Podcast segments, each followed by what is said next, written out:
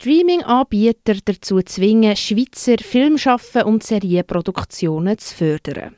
Und das geht es im Filmgesetz, wo wir am 15. Mai darüber abstimmen. Gegen die Vorlage, die auch Lex Netflix genannt wird, haben verschiedene Jungparteien das Referendum ergriffen.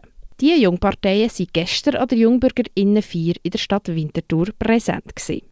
Von der Gegnerseite haben wir darum der Benjamin Frey von den Jungfreisinnigen gefragt, wieso seine Partei sich gegen das Filmgesetz stark macht. Also wir, sagen, wir von den Jungfreisinnigen sagen ganz klar Nein zu Lex Netflix. Man findet das falsch, dass eine Filmquote von 30 Prozent eingeführt wird.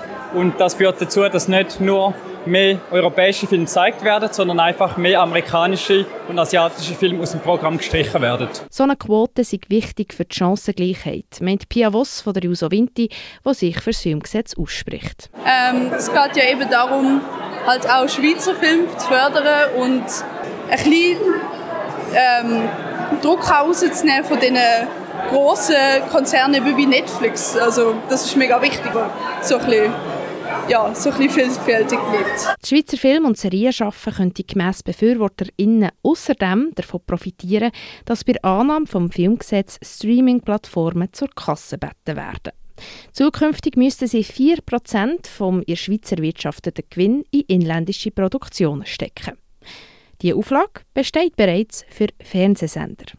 Die zusätzliche Geldspritze sei wichtig und nötig für die Schweiz, meint Pia Voss von der JUSO. Also es äh, braucht noch mehr, weil ähm, sonst werden Filme immer weniger, also gerade Schweizer Filme auf internationaler Leinwand, auf nationaler Leinwand sieht man in kleinen Kinos und so und darum ist es wichtig, dass das gefördert wird.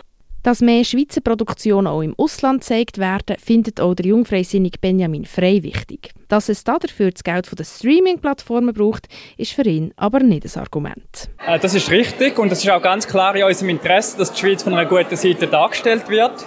Ich möchte aber auch darauf hinweisen, dass heutzutage schon recht viel Geld in die Filmförderung fließt und das Geld wird auch weiterhin bei einem Nein zu Lex Netflix in die Filmförderung hineinfließen. Filmförderung durch Streaming-Anbieter mitfinanzieren ist ein Thema, das die Schweizer Politik genau durch die Mitte spaltet. So hat GLP und EVP zusammen mit den linken Parteien die Ja-Parole beschlossen. Die Mitte ist mit den liberalen und den rechten Parteien auf der Gegnerinnenseite. Auch Mutter- und Jungparteien sind sich nicht immer einig beim Filmgesetz. So haben die junge GLP und die junge Mitte die Gegenseite zu ihren Altparteien eingenommen.